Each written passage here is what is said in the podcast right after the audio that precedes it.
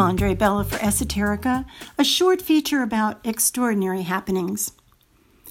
As I sit here alone on this surreal 2020 Thanksgiving, eating my two turkey drumsticks and homemade pumpkin pie, I'm warmed by the fond memory of one very special Thanksgiving. Not having any family close by for this special holiday of gratitude, I decided about 15 years ago to invite anyone I knew, or didn't know for that matter, to join me for a potluck Thanksgiving at my farm.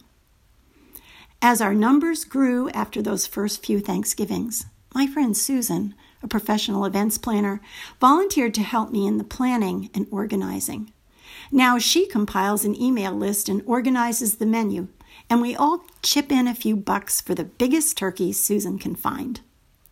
The day before Thanksgiving, we meet at my house to set up tables, often made of sawhorses and old doors from my barn, and then covered with pressed linen tablecloths.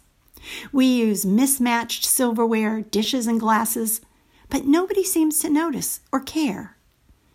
It isn't a family gathering in the traditional sense, but maybe something even better.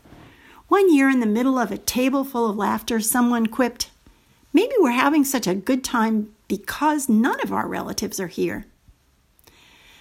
But the Thanksgiving I remember most is the one with the guys from the Reentry Center, which, as a part of Maine Corrections, is a residential facility for men serving the last six to 18 months of their sentences. For several years, I taught a class there called Resiliency Surviving and Thriving in a Challenging World.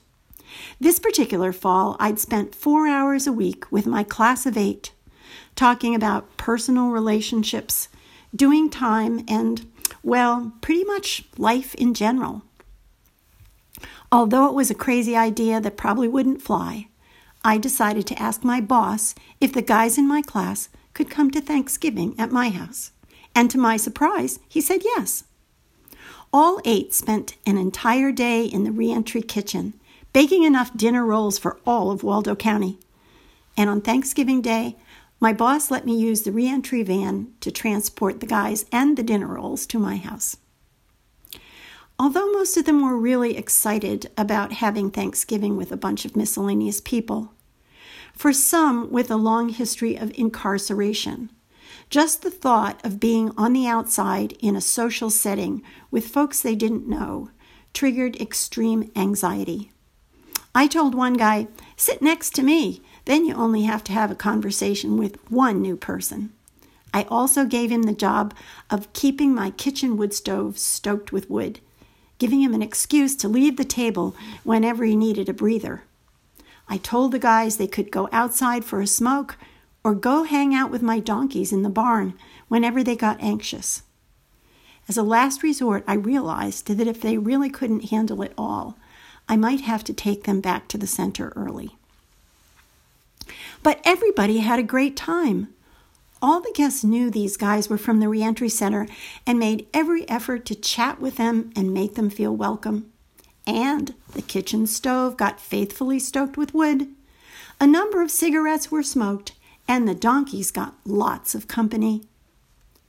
After all the guests left and the guys helped me clean up, Mike approached me do you think you could ask the center if we could stay one more hour? The corrections officer agreed to the additional time, so when all the dishes were done, we sat in the living room and just talked like the ordinary people we were. No jail talk, no prison angst. And they thanked me and thanked me over and over again. And I learned what gratitude really is. I'm Andre Bella for Esoterica. Thanks for listening.